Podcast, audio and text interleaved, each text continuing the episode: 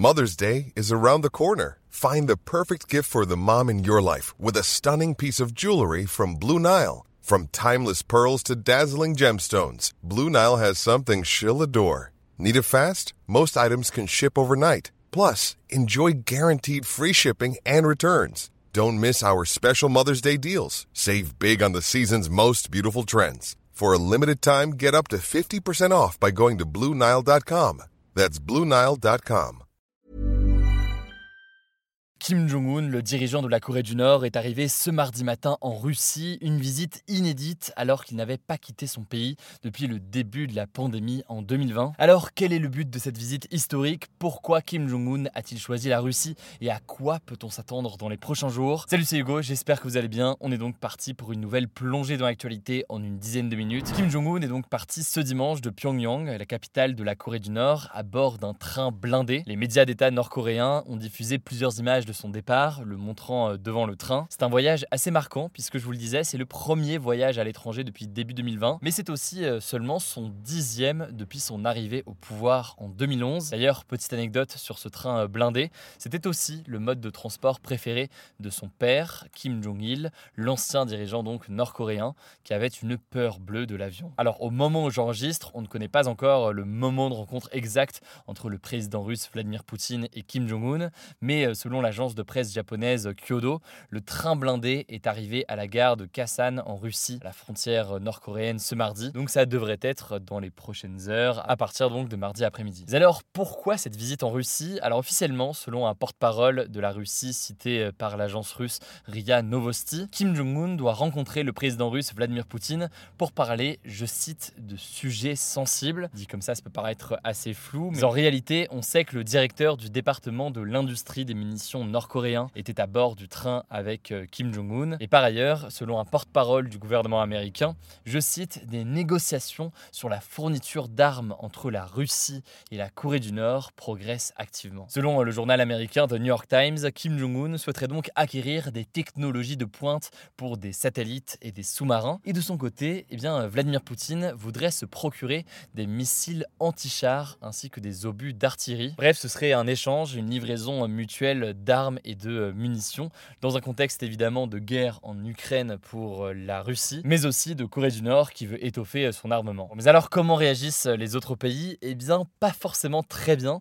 Et pour le contexte, en fait, faut savoir que le 14 octobre 2006, donc ça commence à dater, le Conseil de sécurité des Nations Unies avait adopté une résolution qui avait été approuvée d'ailleurs par la Russie et qui visait à interdire toute vente d'armes à la Corée du Nord. La semaine dernière, le Royaume-Uni, la Corée du Sud ou encore le Japon, ont donc déclaré qu'un échange d'armes entre la Russie et la Corée du Nord violerait cette résolution. De leur côté, les États-Unis ont déclaré que si un accord d'armement se concrétisait entre les deux pays, eh bien ils prendraient de nouvelles sanctions diplomatiques entre les deux pays. Une déclaration et un ton qui n'est pas forcément étonnant quand on sait évidemment que les États-Unis sont en très forte tension avec la Russie, comme d'ailleurs la Corée du Nord en ce moment. Bref, voilà donc pour ce que l'on sait en ce moment. On vous tiendra au courant évidemment demain dans les actus du jour. Je vous mets des liens en description pour en savoir plus par ailleurs, pour suivre la situation au Maroc, je le disais, rendez-vous directement sur notre compte Instagram.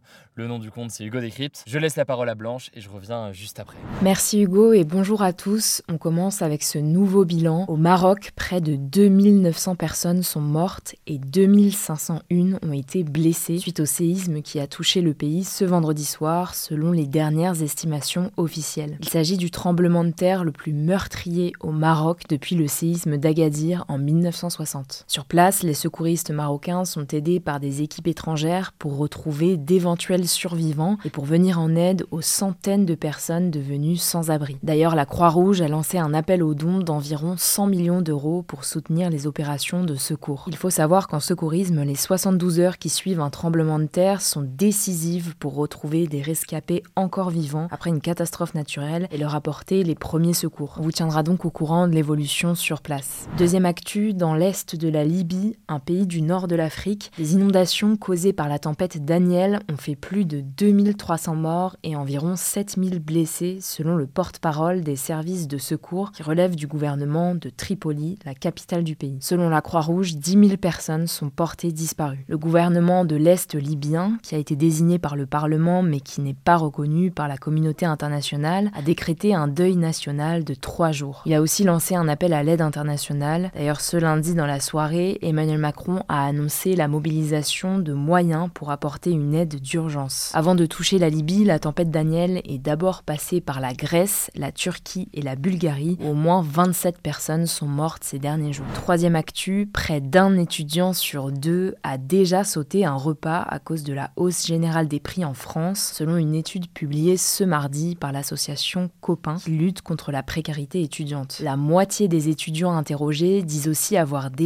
renoncé à acheter certains aliments par manque d'argent. C'est deux fois plus que parmi l'ensemble de la population française. L'étude, en partenariat avec l'IFOP, montre aussi que les étudiants ne se restreignent pas seulement sur la nourriture. Par exemple, 43% d'entre eux disent se priver de certains produits d'hygiène ou de cosmétiques. D'ailleurs, malgré les distributions gratuites de protection périodique dans les universités, près d'un quart des étudiants menstrués disent ne pas toujours en avoir assez. Quatrième actu, Total Energy va prolonger son plafonnement des prix du carburant à la pompe à 1,99€ par litre sur l'année 2024, tant que les prix resteront élevés, a annoncé ce mardi l'entreprise. Cette annonce intervient une semaine après la demande du ministre de l'économie Bruno Le Maire. Concrètement, ça signifie que les automobilistes ne paieront jamais plus de 1,99€ par litre d'essence ou de gazole dans les stations-service. Ce plafonnement concerne les 3400 stations gérées par Total, soit un tiers des stations-service en France. Cette annonce arrive dans un contexte où les prix des carburants remontent en France. Selon les statistiques du ministère de la Transition énergétique, les tarifs actuels n'avaient pas été aussi élevés depuis avril pour l'essence et février pour le gazole. Cinquième actu, les questions de l'examen du code de la route ont été renouvelées ce mardi. Le but affiché, c'est d'éviter les questions pièges et d'apporter plus de clarté à l'examen. Concrètement, les questions devraient maintenant mieux prendre en compte certaines évolutions sur la route, comme l'essor du vélo ou de la trottinette. Des nouvelles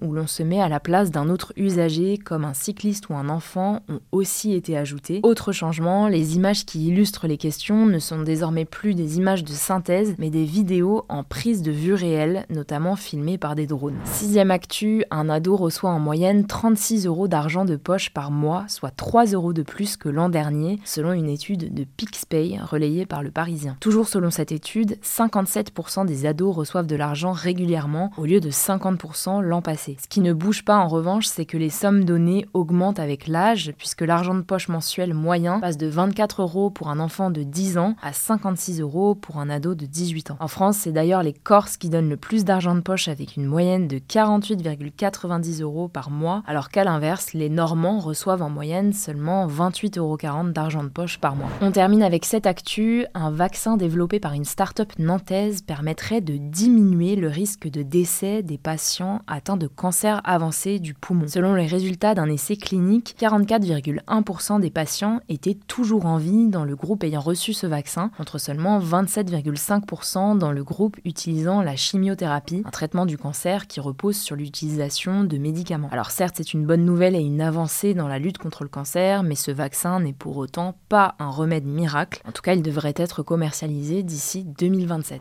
Voilà, c'est la fin de ce résumé de l'actualité du jour. Évidemment, pensez à vous abonner pour ne pas rater le suivant, quelle que soit d'ailleurs l'application que vous utilisez euh, pour m'écouter. Rendez-vous aussi sur YouTube ou encore sur Instagram pour d'autres contenus d'actualité exclusifs. Vous le savez, le nom des comptes, c'est Hugo Décrypte. Écoutez, je crois que j'ai tout dit. Prenez soin de vous et on se dit à très vite.